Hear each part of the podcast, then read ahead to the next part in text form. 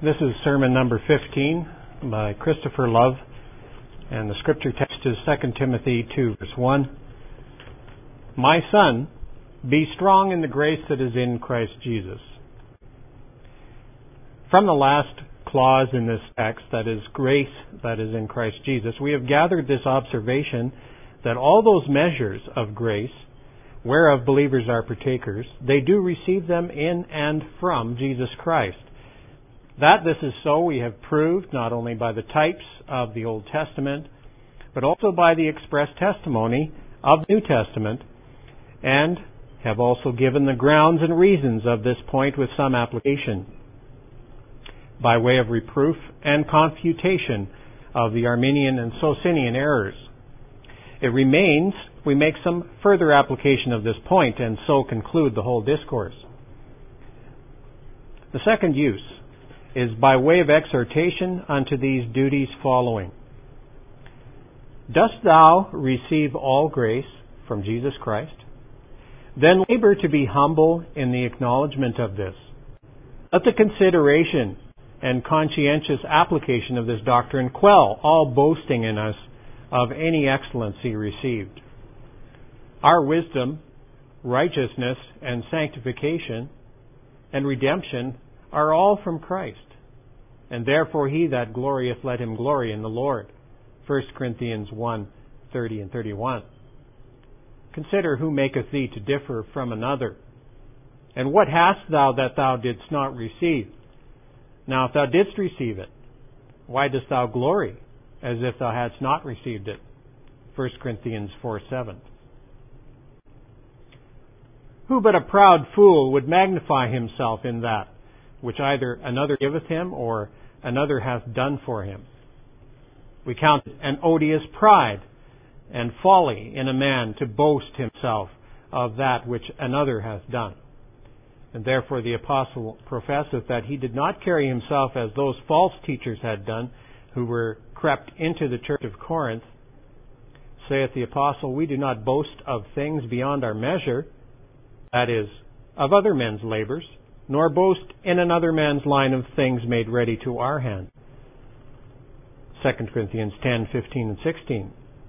Now, all grace is made ready to our hands, and is only the work of Jesus Christ in us, who worketh all our works for us.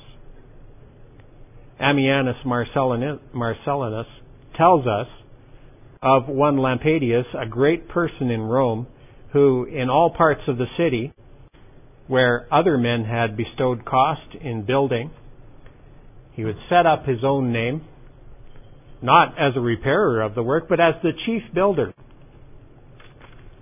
Such folly are they guilty of, who will set their own names before God's over the work of grace in their own souls. Oh, remember that boasting is excluded by the law of faith. Romans 3:27. Faith is that grace which emptieth the creature of all its conceited excellencies, and faith is that grace which will give God the praise of the glory of all his grace. Shall the groom of the stable boast of his master's horses, and the stage player of his borrowed robes? Shall the mud wall be proud that the sun shines upon it? We must say of all the good that is in us, as the young man said to the prophet of his hatchet, Alas, master, it was borrowed. 2 Kings 6 5. The church of God is compared to the moon, Canticle 6:10. Now all the light which the moon giveth to the world, she doth but distribute what is lent her. All our graces and the shining of them, whereby our light is seen before men, is but a borrowed light from the Sun of Righteousness. David sets us an excellent pattern when he makes that humble acknowledgement Blessed be the Lord God of Israel, our Father, forever and ever. Thine, O Lord, is the greatness and the power and the glory and the victory and the majesty. For all that is in heaven or in earth is thine. Thine is the kingdom, O Lord, and thou art exalted as head above all.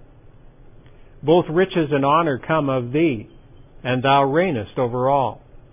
And in thine hand is power and might, and in thine hand is to make great and to give strength unto all.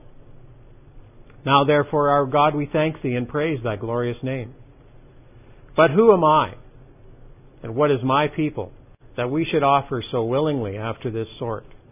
For all things come of thee, and of thine own have we given thee.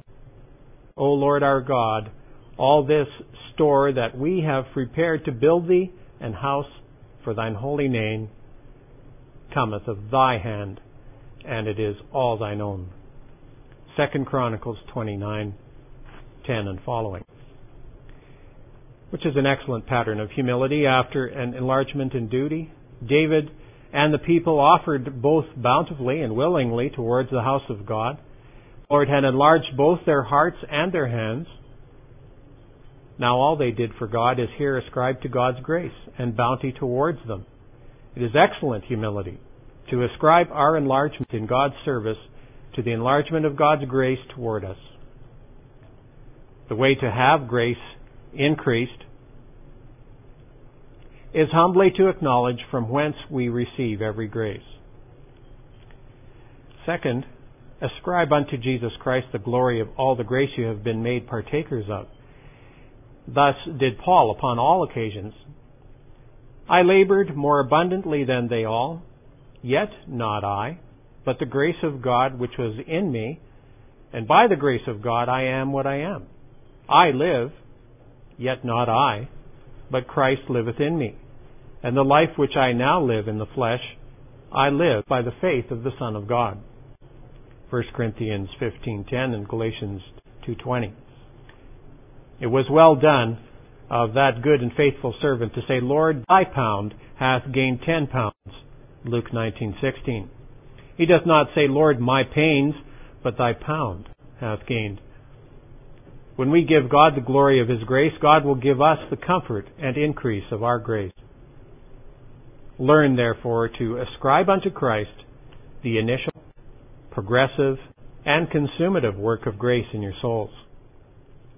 Jesus Christ only, who hath begun a good work in you, will perform it until his own day.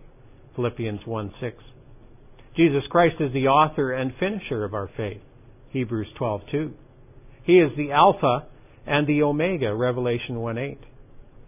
And therefore the apostle prays, the God of all grace, who hath called us unto his eternal glory by Jesus Christ, after that ye have suffered a while, make you perfect, establish, strengthen, and settle you.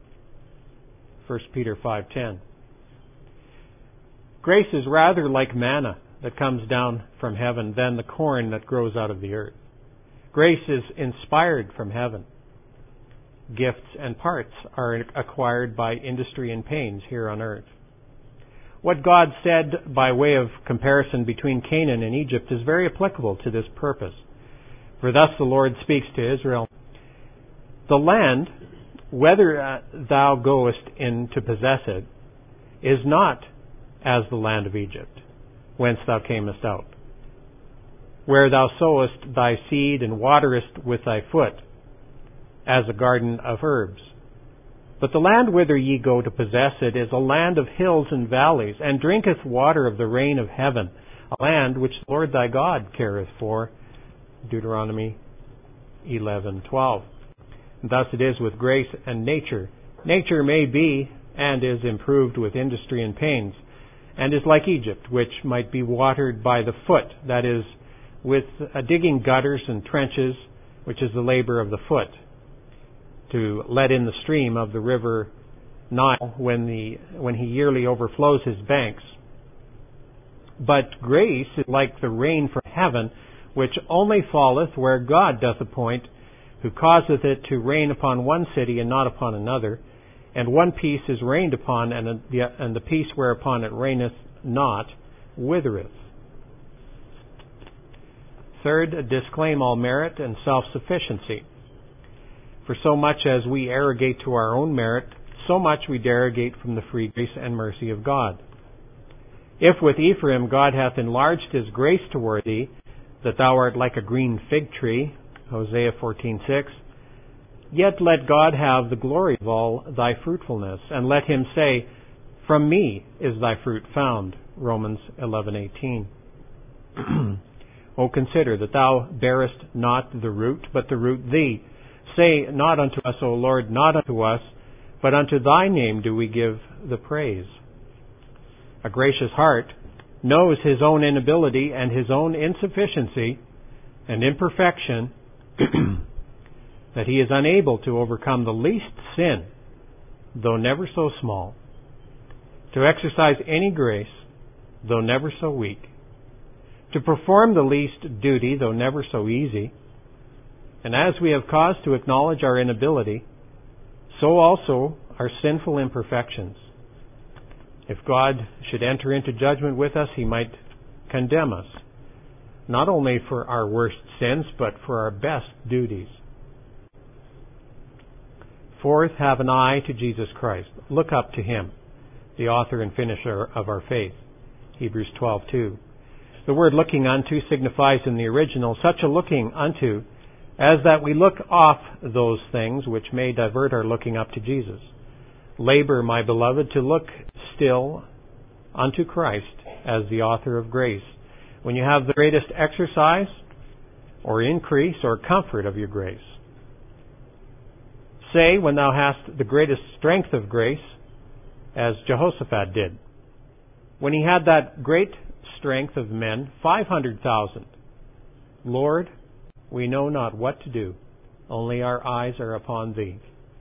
2 Corinthians, uh, 2 Chronicles 20, verse 12.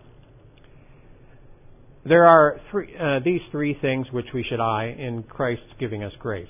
First, how voluntarily and freely Jesus Christ doth issue out his grace to his people. Never did a mother more willingly give her child suck when her breast did ache than Jesus Christ doth bestow grace upon his people. Christ doth not like a merchant sell his grace, but like a king freely bestows all. See the tenor of the covenant of grace, how free it was? Ho, everyone that thirsteth, come ye to the waters, and he that hath no money, come ye, buy and eat. Yea, come, buy wine and milk without money and without price. Isaiah 55:1. Let him that is athirst come, and whosoever will, let him take the water of life freely. Revelation 22:17. Nothing is so free as grace. It is offered and is bestowed upon the freest terms imaginable. All that Christ requires is but our receiving it. It is the delight of Christ to show mercy and to bestow grace upon his people. It is the meat of Christ to do the will of God that sent him and to finish his work. Never was man more willing to eat his meat when he is hungry than Jesus Christ was to do good and to bestow grace upon them that wanted it. So also it is said of Christ in Psalm 72 6, which is clearly a prophecy of Jesus Christ, that he should come down like rain upon the mown grass and as showers that water the earth. Now there is nothing that comes down more free, sweetly and freely than the rain upon a dry and thirsty ground. Secondly, look unto Jesus, the author of grace, how irresistibly he doth communicate his grace. I will work, and who can let it? Isaiah 43:13.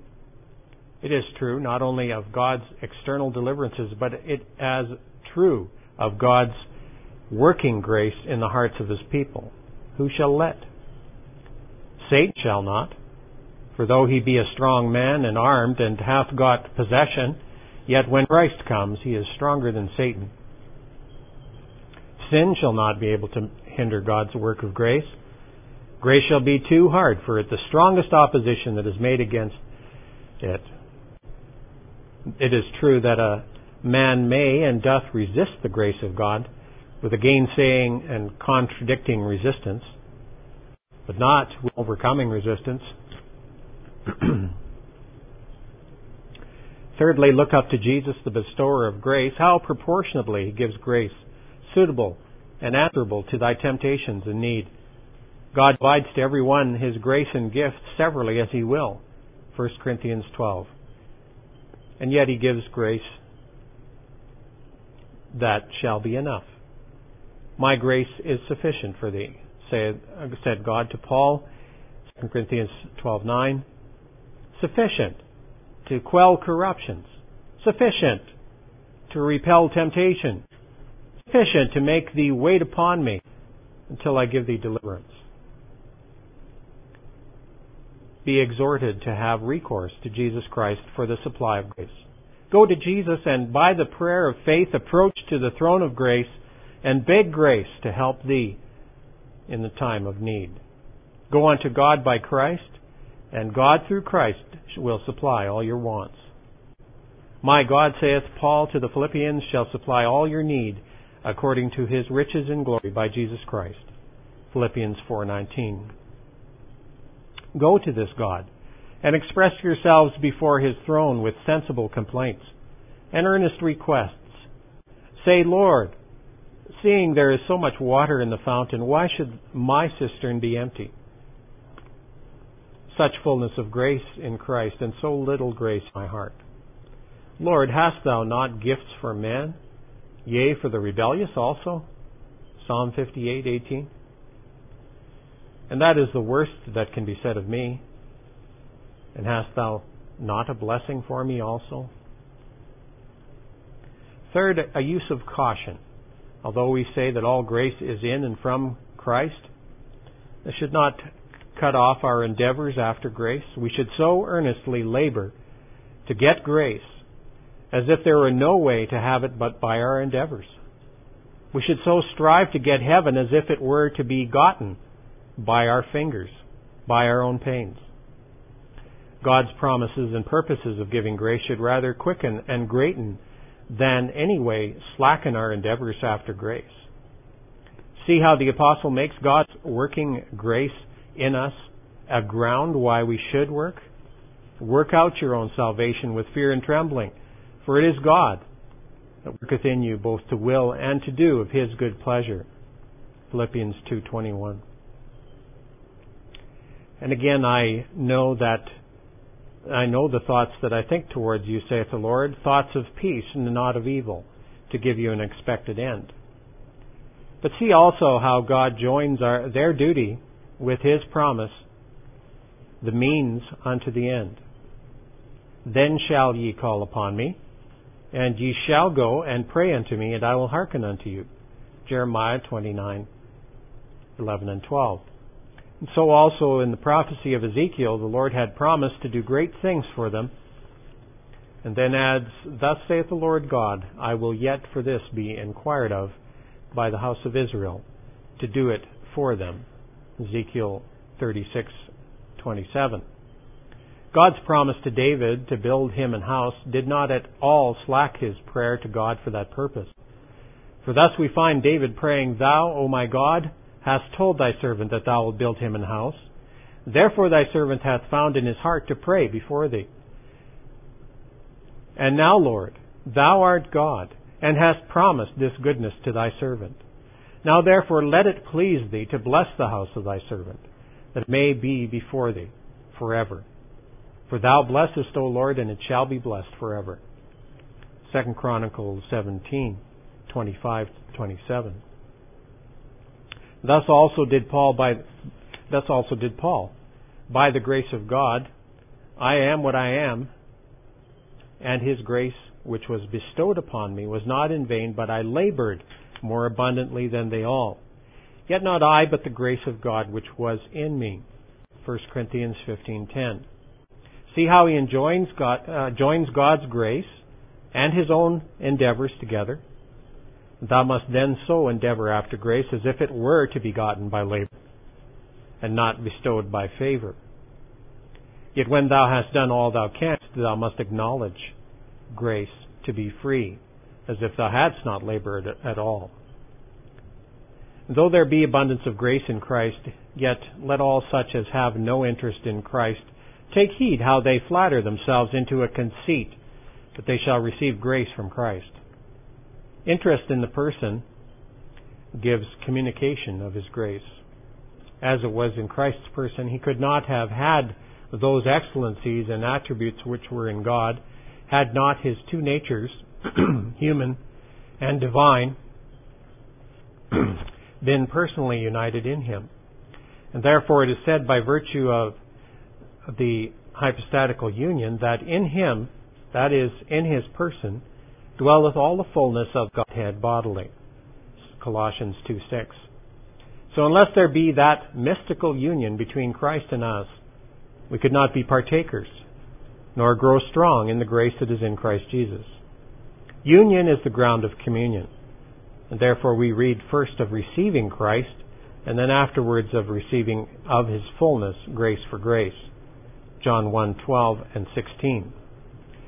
Though thou art near Christ by profession, yet if thou art not one with Christ by faith, thou canst not receive any virtue from him.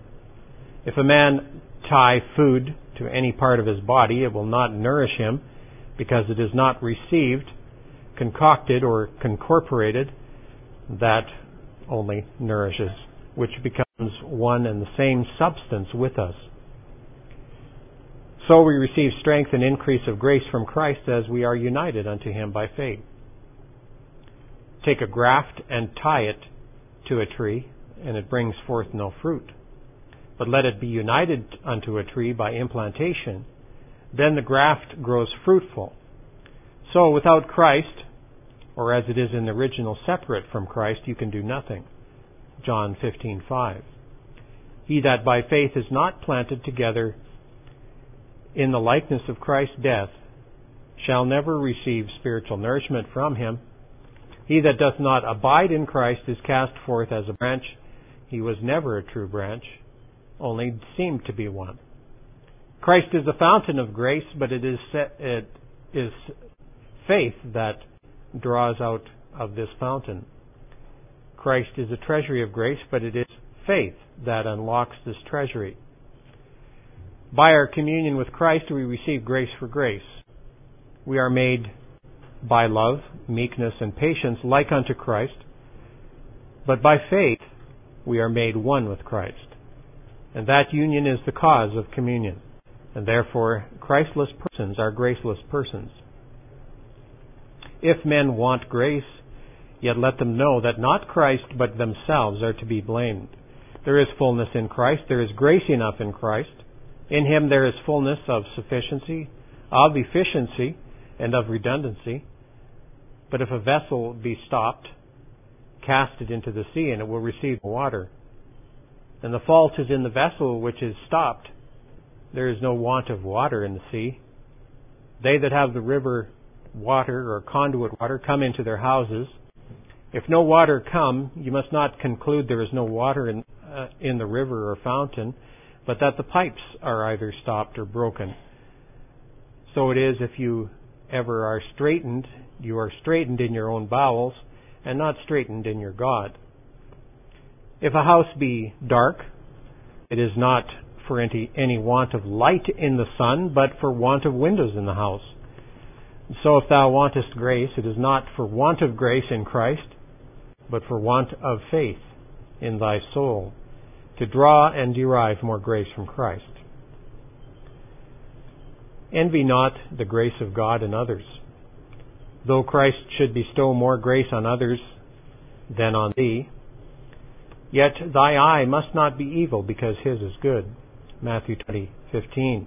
Thou shouldest not have an envious eye because Christ hath a bountiful hand. It is not only a fault in the wicked men to envy the grace that is in good men, as Cain envied Abel, because his sacrifice was accepted and his own rejected, but also even good men are too apt to envy one another. Joseph's brethren envied their brother because he was beloved of his father, and Peter, it is thought, envied John, the beloved disciple. But take heed of envy. It is dishonorable to God and often hinders us from receiving mercy and grace from God. To envy Christ's dispensing of His grace to whom and in what measure He pleases is unbecoming a Christian.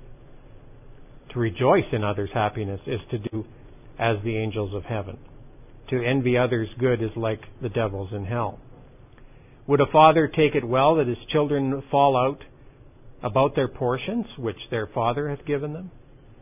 God is absolutely free to give one or two or five talents as he pleases, and if another have more grace than thou, yet be thankful for that grace thou hast, and envy no man.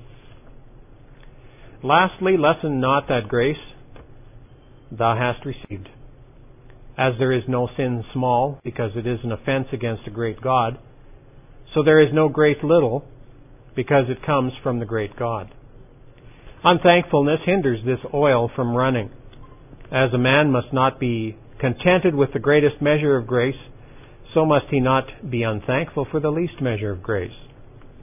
Consider, it is Jesus Christ that hath begun the work of grace, and that there is some little good wrought in thee is the work of Christ. And he that hath begun a good work will also finish it. He that hath given grace a being in thy soul will also strengthen thee with strength in thy soul and perfect what concerneth thee. Psalm 138. Do not thou thyself quench the flax that begins to smoke, nor break the reed that is bruised, but be thankful to Christ that he hath kindled this smoking flax, and wait upon him, who will so accomplish his work that he will send out judgment unto victory. This Reformation audio track is a production of Still Waters Revival Books. You are welcome to make copies and give them to those in need. SWRB makes thousands of classic Reformation resources available, free and for sale, in audio, video, and printed formats. It is likely that the sermon or book that you just listened to is also available on cassette or video or as a printed book or booklet.